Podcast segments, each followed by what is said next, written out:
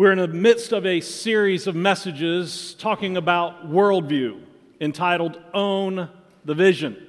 We all have a worldview.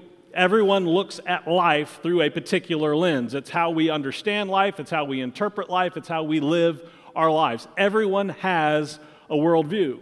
And as Christ followers, we believe that, that our worldview ought to come through Scripture, through the Bible. We understand that there is a God, that He is an awesome God. He is a great God. He is a good God. He is a transcendent God, but He is also an immanent God. And that God has revealed Himself to us, both in nature and in His Word. And so we are striving to understand the world through a biblical worldview. One of the things I want to challenge you to do over the coming weeks is as you're reading the paper, as you are looking at the internet, as you are watching the news online, to do so trying to look at different worldviews. Look at the headlines, look at the stories that are put before you, and try to look at it from a biblical worldview, yes, but look at it from what worldview is being presented to you. For instance, this last week, there were multiple stories that caught my attention that come from a different worldview. This last week, it was reported that Duke University student government denied Young Life, a Christian organization on campus, the student government of Duke denied Young Life official status on campus because of their policies on the LGBTQ community. Now, hear me, Young Life doesn't prohibit anybody from any background participating in Young Life. But it does have a disclaimer that says if you're going to be a leader in Young Life, you must adhere to the teachings of Scripture. And because of that, the Duke University student government said, You guys are bigoted and you cannot be on our campus. Just one example.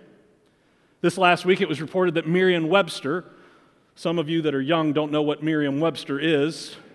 Those of us that are a little older know what Merriam Webster is. It's a dictionary, it's a book filled with words and tells you what the definition is.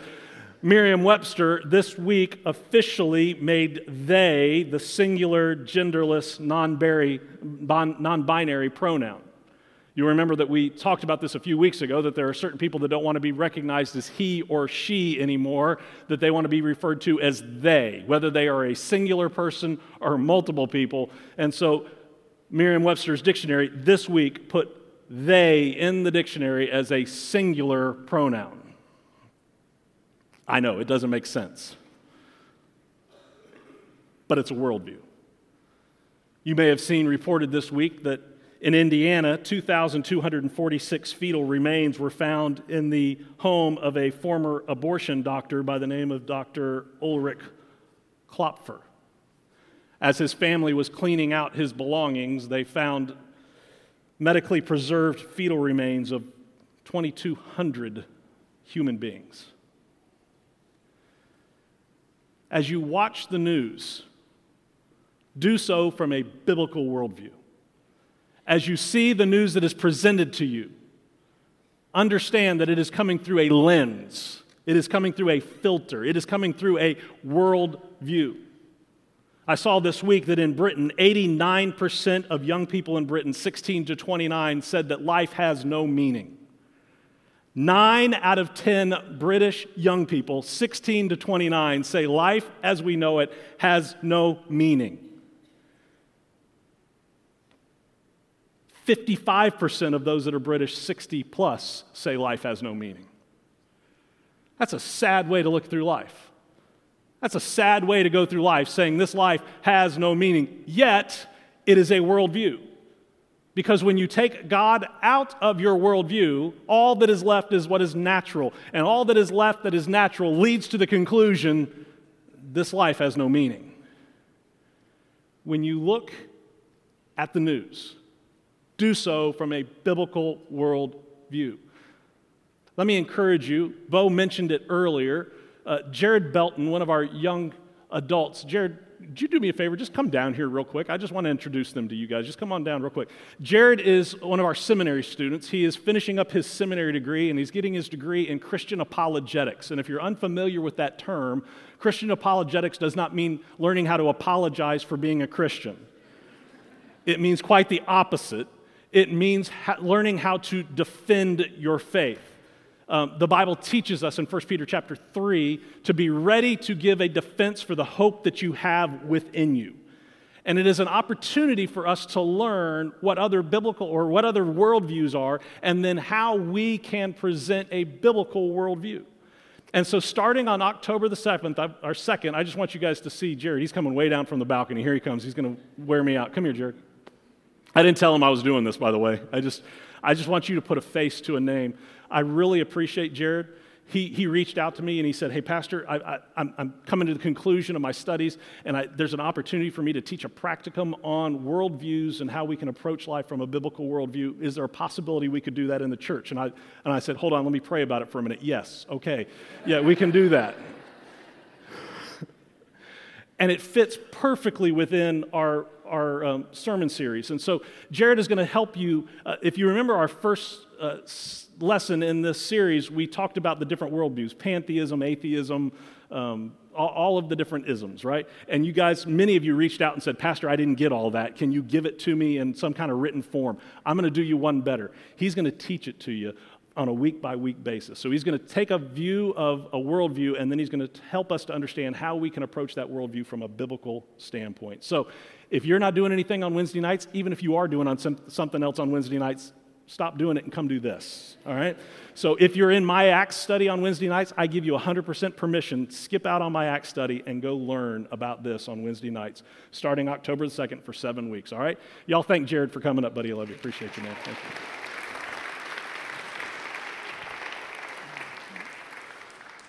A true biblical Christian worldview begins with the understanding that there is a God and that that God is great and that God is good. We know this because God has revealed himself to us. We know God because he's made himself known. He's made himself known as a transcendent God who is above his creation, but he's also made himself known as an immanent God, a personal God that we can come to know. But how has he done so? How has God revealed himself to us? He's done it in creation. We saw this in, in Psalm 8 last week. He's done it in his creation, but that's what's known as general revelation. It's a revelation that lets everybody generally know that there is a being who is bigger than us, who is transcendent above us. He makes himself known in nature, but he also makes himself known because he has placed it within the human heart to know that he exists. Let me give you two verses of scripture or two passages of scripture. You might want to jot these down. Psalm chapter 19, verses 1 through 3 say the heavens are to telling the glory of God, and their expanse is declaring the work of his hands. Day to day pours forth speech, and night to night reveals knowledge. There is no speech, nor are there words. Their voice is not heard. Psalm 19, 1 through 3 just simply says that the creation, without the use of words, proclaims there is a God. But hear what Romans chapter 1, verses 18 through 21 says. Romans chapter 1, 18 through 21 says, For the wrath of God is revealed from heaven against all ungodliness and unrighteousness of men who suppress the truth in unrighteousness, because that which is known about God is evident within them. For God made it evident to them. For since the creation of the world, his invisible attributes, his eternal power and divine nature have been clearly seen being understood through what has been made, so that they are without excuse. For even though they knew God, they did not honor him as God or give thanks, but they became futile to their speculations, and their foolish heart was darkened. God not only reveals himself in nature, he reveals himself by putting something inside of man that cries out to know him. And men have to suppress that in order to get away from the truth that God exists. And it says that as we suppress that, we are led away by our own foolish speculations. God has revealed himself in a general way to all mankind through creation and through this innate desire to know him. But general revelation is not sufficient for salvation. General revelation is not enough to save anyone. The passage we just read in Romans chapter 1 says general salvation is good so that no man can stand before God with excuse. No one can stand before him and go, I didn't know you existed. everyone was without, is without excuse because it is evident that God exists. So, general revelation is not sufficient for salvation, it is only sufficient for condemnation. However, God didn't stop with general revelation.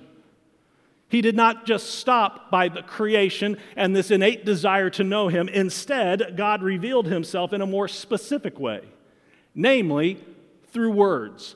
God has spoken to man.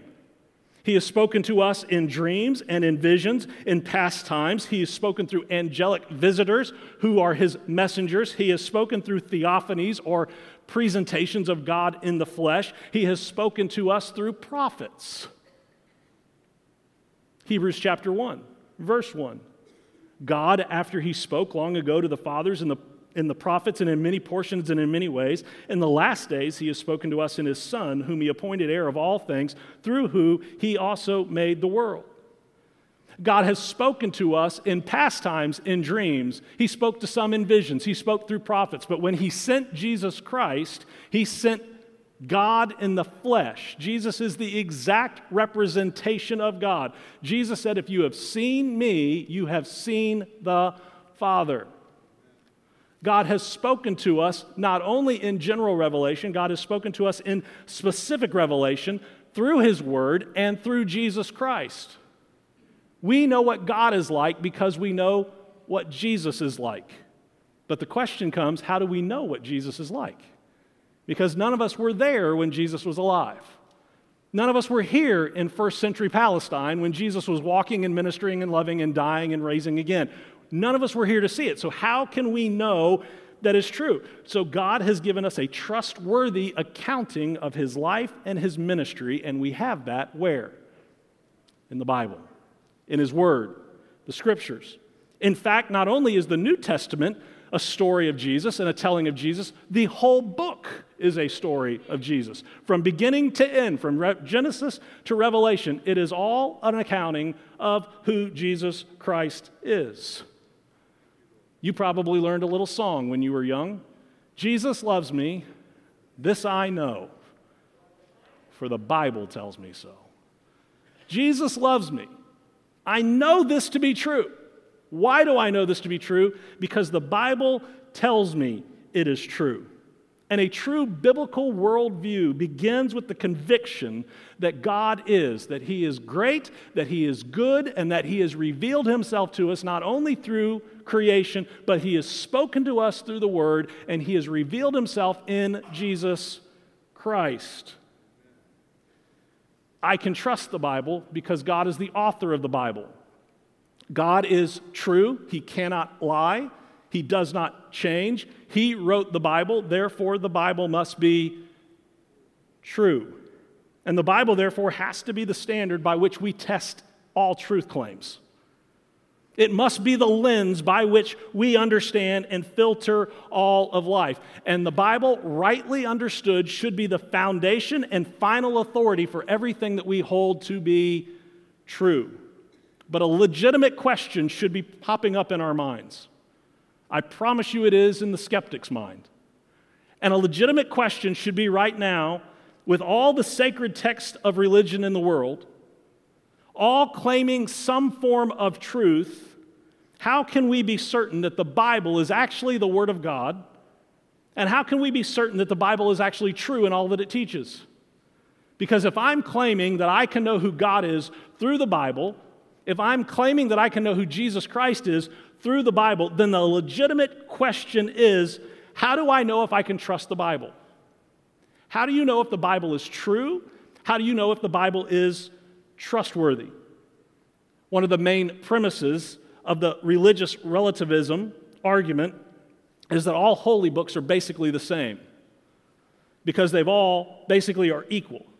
They all lead people ultimately to the same place. They may take different paths, but all religious books, according to relativism, just kind of lead to the same place. It doesn't matter if you read the Bible or the Quran or you read the Book of Mormon or the sacred texts of Hinduism or the sacred texts of Buddhism. Ultimately, they're all the same, they're all equal. And none of them can claim absolute truth. But a biblical worldview says that the Bible does claim absolute truth.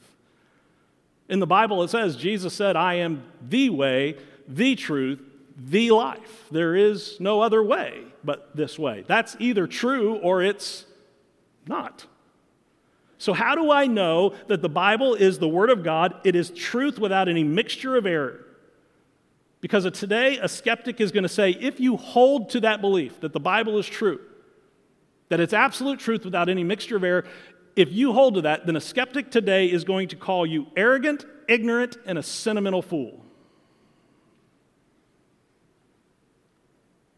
So let me ask you why do you believe the Bible is true and trustworthy?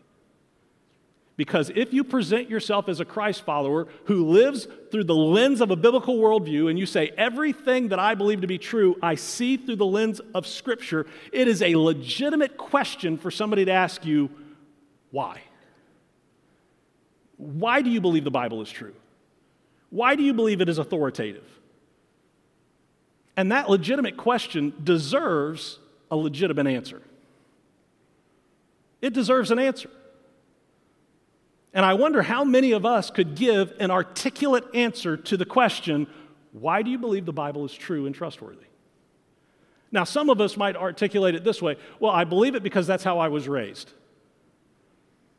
That, that might be our response. Well, you know, I, I don't know all the details, but I know that my parents taught me this way, and their parents taught them that way, and their parents taught them that way, and so it's just how I was raised, so that's why I believe it's true. You realize that someone that was raised in a different culture with a different religious tradition is going to say the same thing. I was raised in a Hindu culture, and so my parents practiced that, and their parents practiced that, and so it's not an adequate, articulate answer to the question why do you believe the Bible is true? Some might say, well, I believe the Bible true because I'm a Baptist and I've got a preacher who's somewhat convincing and he tells me I can trust it. Uh, okay, I appreciate that. But I, I use this with my men's group on Friday morning. If you go to your doctor and your doctor says you're sick, you need to take this medicine, and you say, Why should I take that medicine? And your doctor says, Well, I don't know, but let me call my college professor. I'll ask him why you should take that medicine. It doesn't exude a whole lot of confidence in what your doctor tells you. But if that doctor tells you, no, you take this medicine because I know that you are sick in this way and this medicine will help you in this way, you understand a little bit more. So an articulate answer isn't because my pastor said I can. An articulate answer isn't even, well, it works for me. It works for me. It, that may very well be true.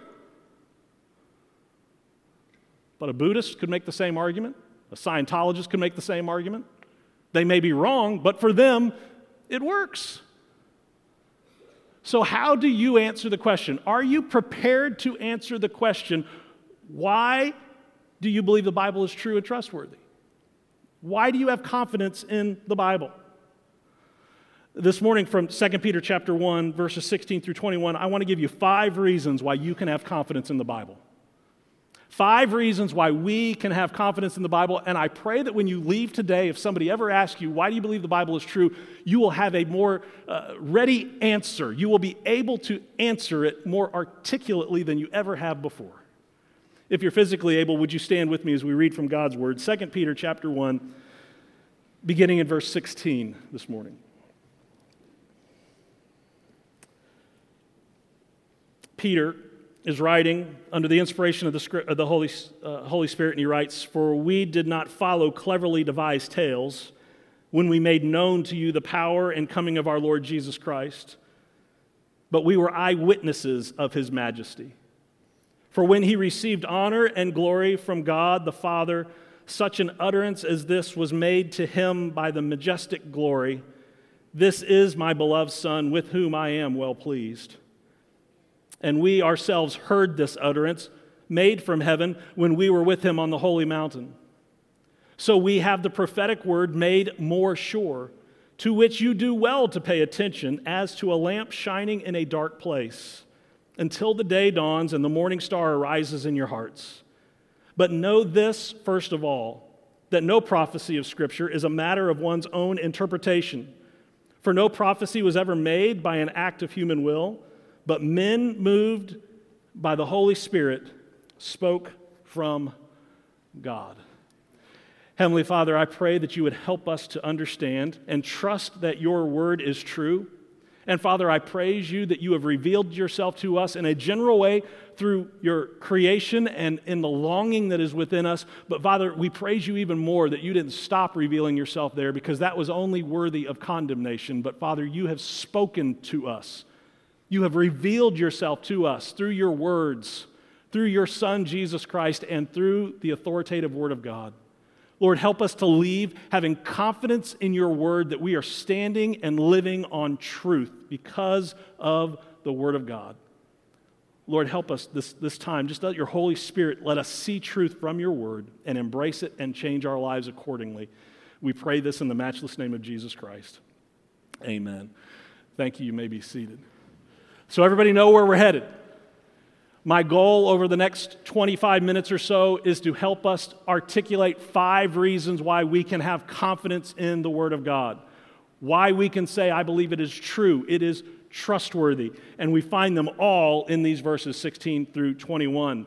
The context of 2 Peter is simply this Peter the apostle is writing to the church and he is encouraging them to take a stand against false prophets and false teachers that were all over the place in this period of time.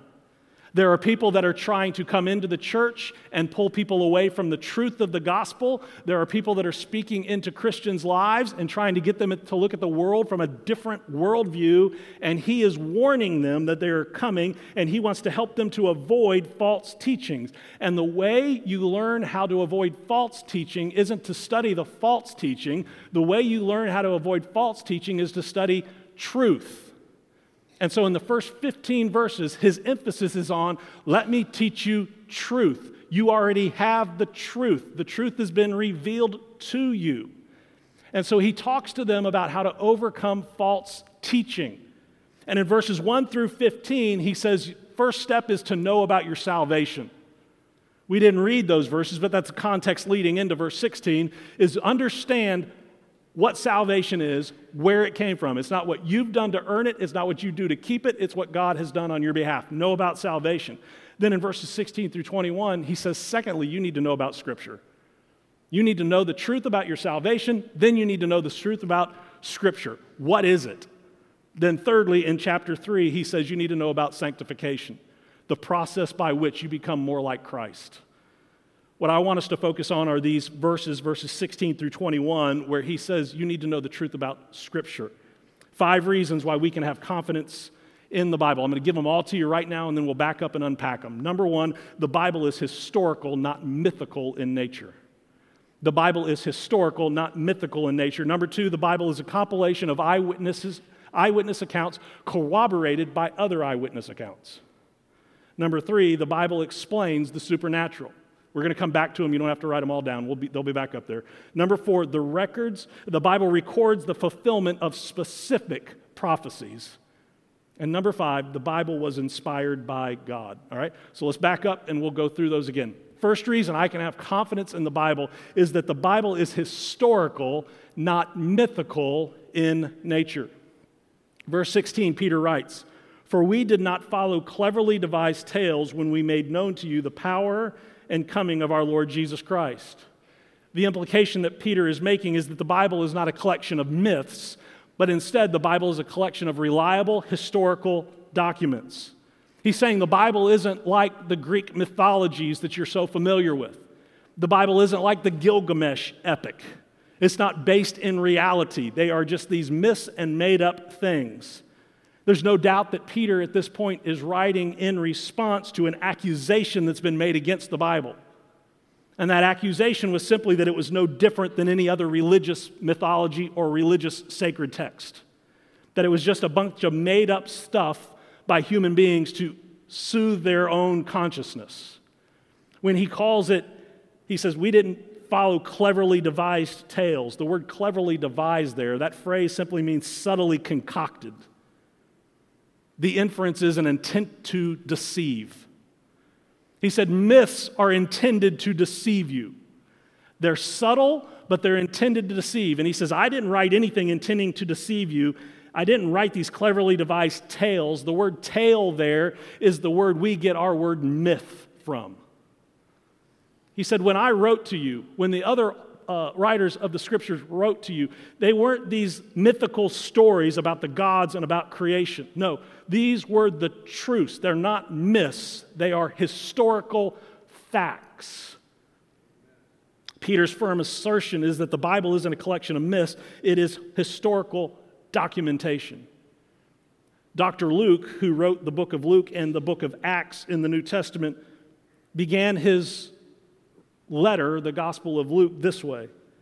He says, Inasmuch as many have undertaken to compile an account of the things accomplished among us, just as they were handed down to us by those who from the beginning were eyewitnesses and servants of the word, it seemed for me as well, having investigated everything carefully from the beginning, to write it out for you in consecutive order, most excellent Theophilus, so that you might know the exact truth about the things which have been taught. Luke says, Look, what I did was I wanted you to know the truth about what historically has happened. And so, what I didn't see as an eyewitness, I went back and I researched it and I studied it. And now I've given you a consecutive order of what has happened. What I'm writing down for you isn't a myth that somebody's made up, it's history that I can go back and look at, I can go back and study. And there are some who question the historical veracity or the historical accuracy of the Bible. And their primary objection is that it has been written by men.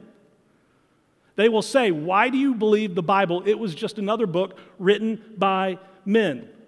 And therefore, since the Bible is written by men, we can't trust what is in it. There's two problems with that. There's probably multiple problems. I'm only going to mention two. Number one, the Bible claims to not only be written by men, but written by men who are inspired by God. The Bible claims to be written by God. Thus says the Lord over and over and over again. That's number one. But number two, just from a logical standpoint, carry their argument out to its full completion. I can't trust the Bible. You can't trust the Bible because it's written by men. If that's the fact, then I can't trust my math book, my science book, my history book, my law book. I can't trust any book. Why? Because they've been written by men. Those of you that are still in school, go to your American history class tomorrow, and I want you to tell your teacher or your professor, I don't believe the Civil War happened. And they're going to say, Well, why don't you believe the Civil War happened? And your answer should be, Well, because I read about it in this history book, but that history book was written by a man, and that man is flawed. Therefore, I can't believe that the Civil War ever happened. How's that going to fly? It's a bad argument. The question isn't, was it written by men? The question is, is the information that is in it accurate? Is what the book teaches true and reliable? And we understand that the Civil War took place not just because we have it recorded in books, but because what man records in books is consistent with the evidence outside of those books that it actually happened. We can verify it. Does that make sense? The Bible is a reliable historical account, not just because it's recorded in the Bible, but because it is historical and we can have someone corroborate what happened. Love a preacher, teacher, and apologist by the name of Voddie Baucham. V O O D I E B A U C H A M. Voddie Baucham. If you haven't ever heard him, listen to him preach or teach, look him up, Google him. You'll thank me later. Voddie is an outstanding apologist.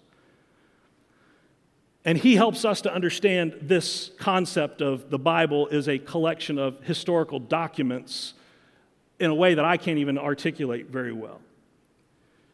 And this argument that it, we can't trust it because it's been written by men, he gives us proofs why we can trust the historicity of the Bible. Let me just give you a couple of them. First, the Bible is a collection of varied yet consistent sources. The Bible was written in three different languages on three different continents by over 40 different varied authors over a period of 1600 years, and yet it tells one seamless story from beginning to end, never contradicting itself, always telling one story. Secondly, there is an abundance of early copies of the biblical text.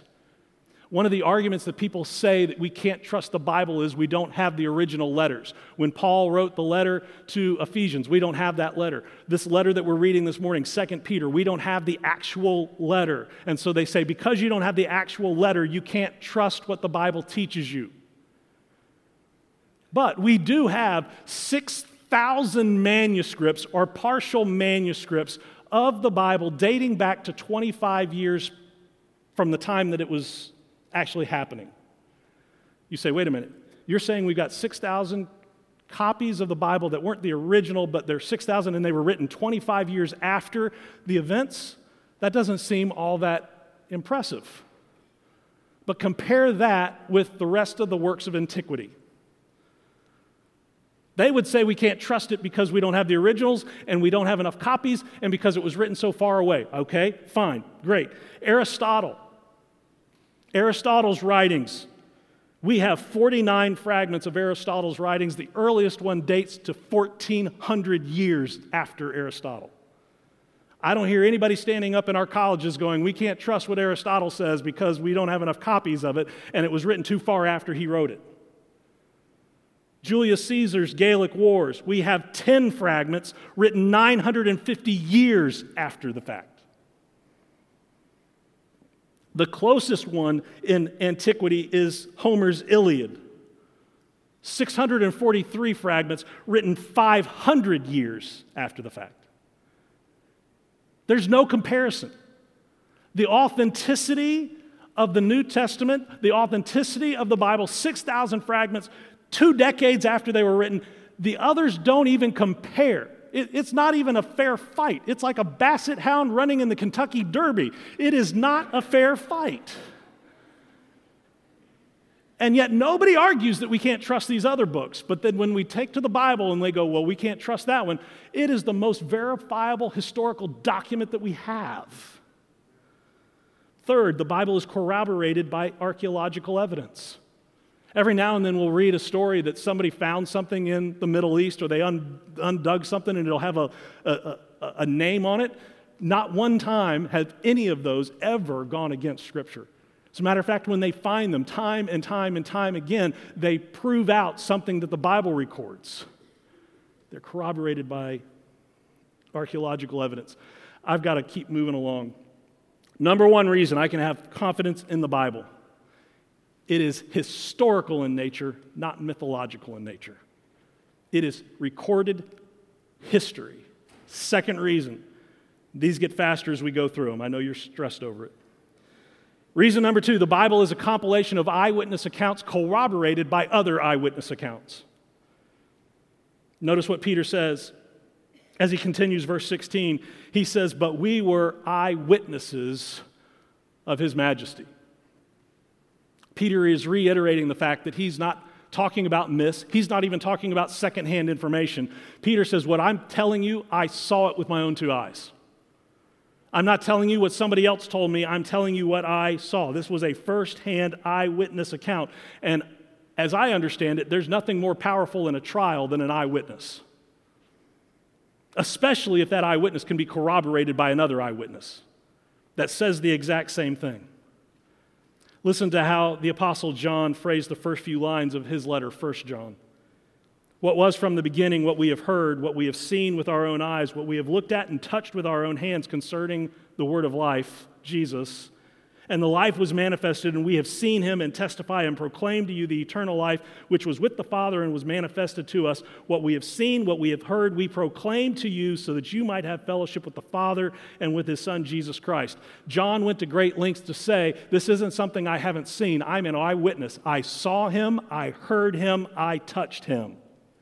What I'm passing on to you is firsthand eyewitness. A murder mystery is not much of a mystery if several eyewitnesses step up and say, Blaze did it. If 10 people walk up and say, We saw that guy with the knife in the library,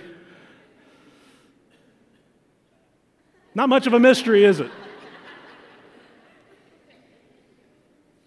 The Bible is an eyewitness account. But even more than that, it's an eyewitness account that's corroborated by other eyewitnesses. In 1 Corinthians chapter 15, Peter or Paul is talking to the church about the resurrection. And he said, after the resurrection, Jesus appeared to Peter, then he appeared to the other 12, and then he appeared to 500 other brethren, most of which are still alive. Here's what, here's what Paul's saying. Paul's saying, if you don't believe me, go ask the 12 apostles. You don't believe them, there's 500 other people. Go ask them. They all saw it. And if it wasn't true, those 500 people would be screaming at the top of their lungs that I'm a liar. The Bible is a trustworthy collection of historical documents that are eyewitness accounts corroborated by other eyewitness accounts. Contrast that with other sacred writings, such as the Book of Mormon or the Quran, which were supposedly revealed to an individual in private that no one was privy to. Now, that in and of itself doesn't negate the possibility that Joseph Smith or the Prophet Muhammad are telling the truth, but the lack of corroborating eyewitnesses does not help the testimony of truth. Reason number three, we can have confidence. It's historical, not mythical in nature. It is a collection of eyewitness accounts corroborated by other eyewitness accounts. Number three, the Bible explains the supernatural.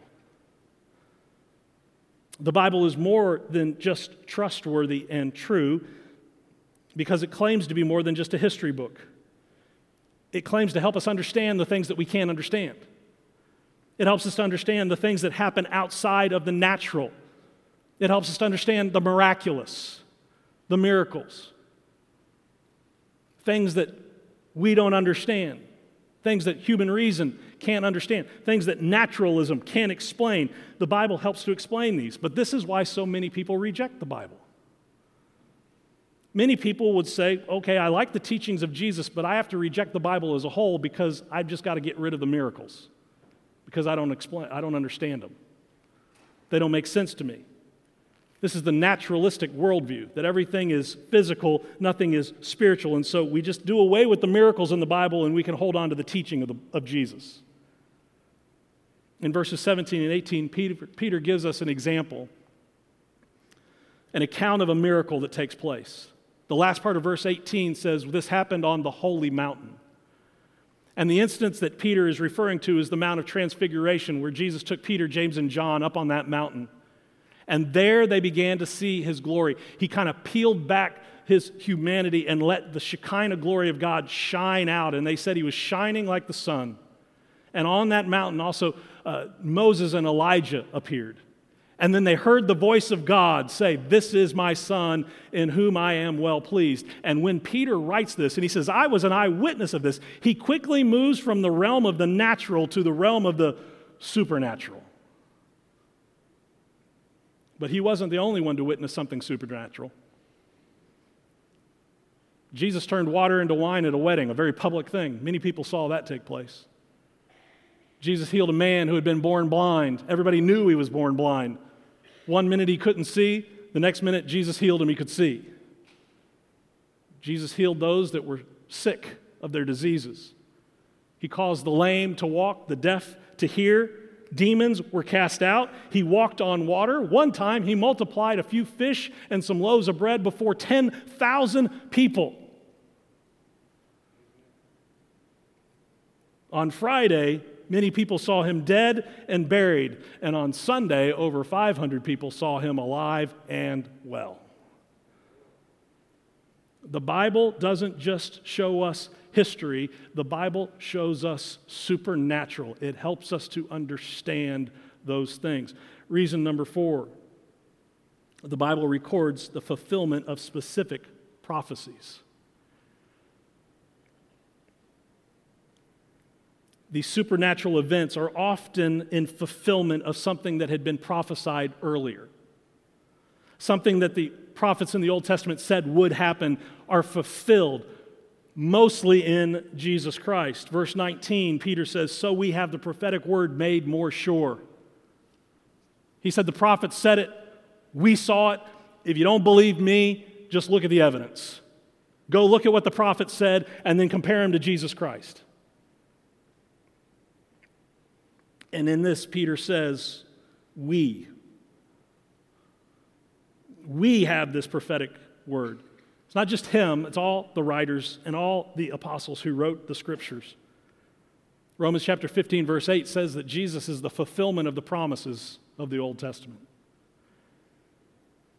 Born in Bethlehem, born of a virgin, sold for 30 pieces of silver, mocked at his death, killed between two criminals, crucified, nails drawn into his hands and his feet, written in Psalm chapter 22 by a man who never had seen or experienced a crucifixion, didn't know what it was. Lots cast for his clothing at his crucifixion, buried in a rich man's grave, resurrected on the third day. All prophesied in the Old Testament, all fulfilled in Jesus Christ. And some people would say, skeptics would say, well, Jesus knew what the fulfillment, what the prophecy was, so he just fulfilled what he knew the prophecy was. Oh, really? Jesus the infant decided that he would be born in Bethlehem? Jesus the infant decided that he would be born of a virgin? There was a mathematics professor by the name of Peter Stoner who published a book back in 1958 entitled Science Speaks. And Professor Stoner, his goal in writing the book was to apply the science of probability to Scripture. What's the probability that the things that are written in Scripture actually happened? And he did it with multiple things, but the most intriguing to me was he applied the probability of someone fulfilling the Old Testament prophecies in the New Testament. And so he said, What are the odds that someone would fulfill any of the prophecies in the Old Testament? What, what are the odds that one person would fulfill them?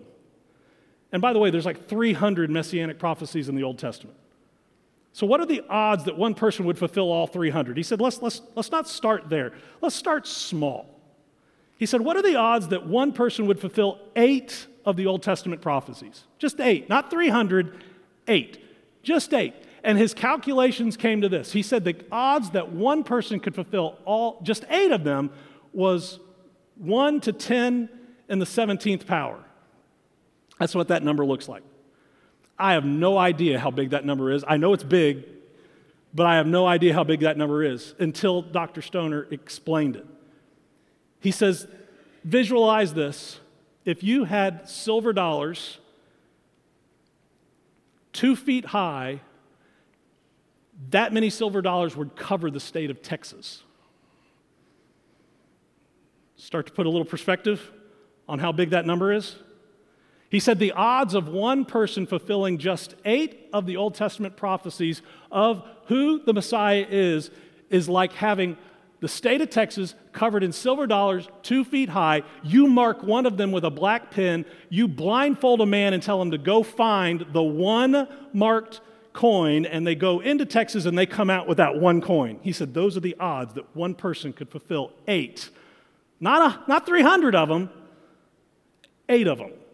He said, okay, maybe you don't believe me. What about 16? What if one person fulfilled 16 of them?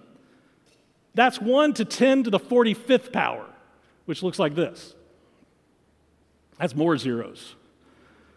My brain can't handle this. Dr. Stoner helps us out. He says you take those same coins that you stacked up in Texas and you lay them end to end, they would go to the, the sun and 30 times past the sun. That's how big that number is. He says, What are the odds that one person could fulfill 16? That's the odds. He said, Well, what, let's, let's get crazy. What if one person fulfilled 47? That's 47. What are the odds of that? It's 1 to 10, or 1 in 10 to the 157th power, or that. And he couldn't even come up with an explanation of what that looks like. What am I trying to say? I'm trying to say is how can I trust the Bible? I can trust the Bible because statistically speaking, man, I'm not a betting man. I'm betting on Jesus because he is who he claims to be. And the Bible represents him well. It is true and it is trustworthy. Verse 19, he says, It is so true and trustworthy that you would do well to pay attention to it. You would do well to pay attention to who Jesus is and who the Bible claims he is. As a matter of fact, it is like a light in a very dark place. I believe the Bible describes itself as a lamp unto my feet and a light unto my path. I believe the Bible is true and reliable because it is a historical, not mythical document. I believe it is a compilation of eyewitness accounts corroborated by other eyewitness accounts. I believe that it explains the supernatural. I believe it records the fulfillment of specific prophecy. But finally, number five, I believe it because the Bible is inspired by God. Verses 20 and 21. But know this, first of all, that no prophecy of Scripture is a matter of one's own interpretation, for no prophecy was ever made by an act of the human will, but men moved by the Holy Spirit spoke from God. Peter says the first thing you need to understand is that the Bible wasn't just written by men. They weren't just writing down anything they wanted to write down. They weren't just writing down mythological ideas or something to sway you. No, they were writing down what God divinely inspired them to write down. They were moved on by the Holy Spirit. That word moved on is the same word to describe a sailboat when the wind catches its sails and pushes it along. He said these people weren't just writing whatever they wanted, they were moved by the Holy Spirit to record what the Holy Spirit wanted them to write. The Word of God was breathed into them by the Holy Spirit. 2 Timothy chapter 3 verse 16 and 17 all scripture is inspired by God. Not part of it all of it is inspired by God breathed by God and it is profitable for teaching for reproof for correction for training in righteousness so that the man of God may be adequate equipped for every good work. Over 300 times the Bible says something like this. This is the word of the Lord. Thus says the Lord. The word of the Lord came to men did not just write the Bible. God wrote the Bible so that he could reveal himself to us. A true biblical worldview begins with a conviction that God exists, and that God is a great God, and that God is a good God. That God is transcendent, but that God is immanent. He has revealed himself to man, both in his creation and in his word. He's, cre- he's revealed himself both in a general sense and a specific sense in creation and through the spoken word. And the ultimate revelation of who God is is Jesus Christ. How do I know what Jesus Christ is like? Because the Bible records for us who he is and what he's done. And so, as a Christ follower, the Bible should be the standard by which I test all truth claims. The Bible is the lens by which I look at everything in life and say, is this right or not? Because I trust the Bible to be true. Because God is true, God wrote the Bible, therefore the Bible must be true. But a legitimate question of a skeptic would be why do you believe the Bible? Why do you trust it?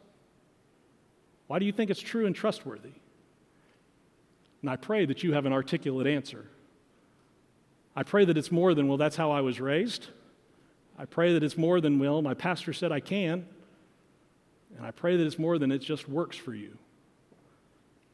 I pray that as you look at Scripture, you can have confidence to understand that you believe the Bible is true because it is historical, not mythical. Because it is eyewitness accounts corroborated by other eyewitnesses. Because it helps to explain the things that we cannot explain. Because it is recording the fulfillment of scripture of, of prophecies, the odds of which are astronomical when you stop and think about it.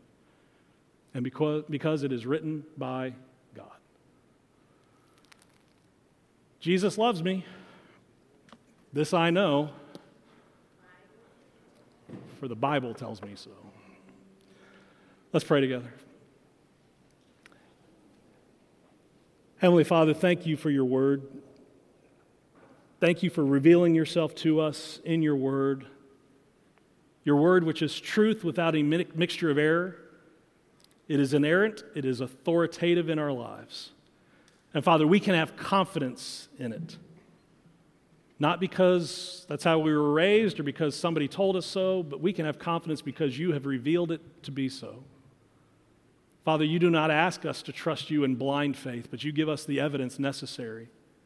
As we saw in the Gospel of John, these things have been written so that you might believe that Jesus is the Christ, and in believing you might have eternal life. John says that examine the evidence and find life in Jesus Christ.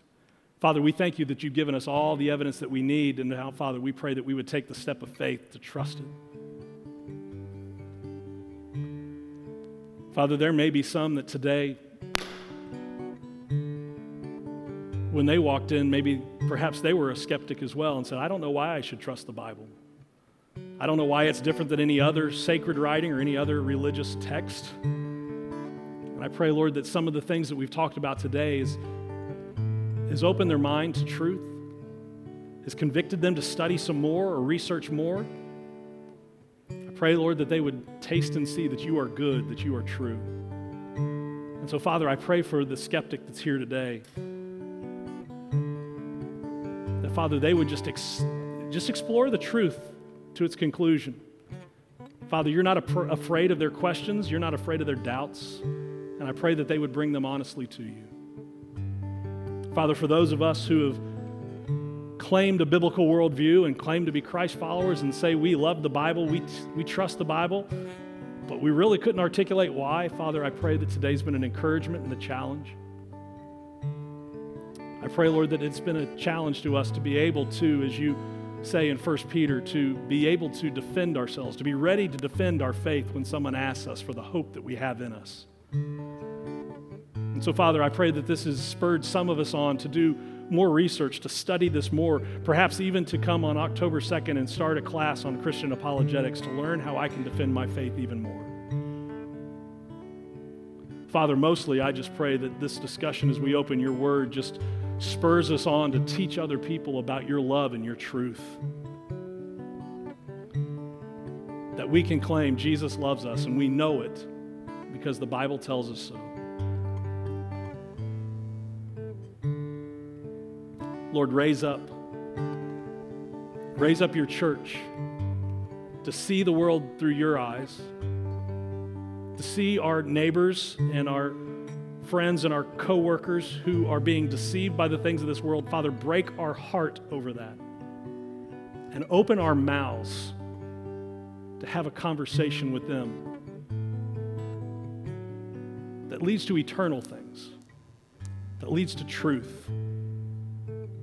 Father, let us be your eyewitnesses to this generation, telling them about the great and mighty things that you have done in us, through us, and for us. Father, you are good and you are great. Thank you for your word. As you just continue in an attitude of prayer, our, our close, as we always do, is just a time of commitment, a time of invitation. And, and I wonder if, if as we stand and sing a song in just a moment, if there's somebody here that you know you walked in and said, I didn't I don't think I could trust the Bible before I walked in, but you really you really made me think. I would encourage you during this time to just ask God to help you with those questions that you have in your mind. If you want to talk to somebody about that, then I'm going to be down front. You can just come up and say, Pastor, can we can we get together and talk about what you just shared today? if I can't do it, there's other folks in our church that'll find time to spend some time with you. We'd love to. Maybe some of us have been convicted to say, you know what, I've never been able to articulate why I believe the Bible. I want to learn more and I want to commit to be in that class or I want to commit to study some more on my own. Maybe some of you just want to know does Jesus love you or not? I'm here to tell you he does. His word proves it. I've experienced it. Maybe you just need to say, I, I need this love that Jesus has. As we stand and sing, there'll be some folks down here that'll be willing to pray with you, just talk to you about that. Maybe you just want to come and pray. Heavenly Father, you take this time of invitation. Lord, be glorified in it, we pray. In Jesus' name. Let's stand together. Let's sing. You respond as the Holy Spirit leads you. If you want to talk, if you want to pray, you come forward.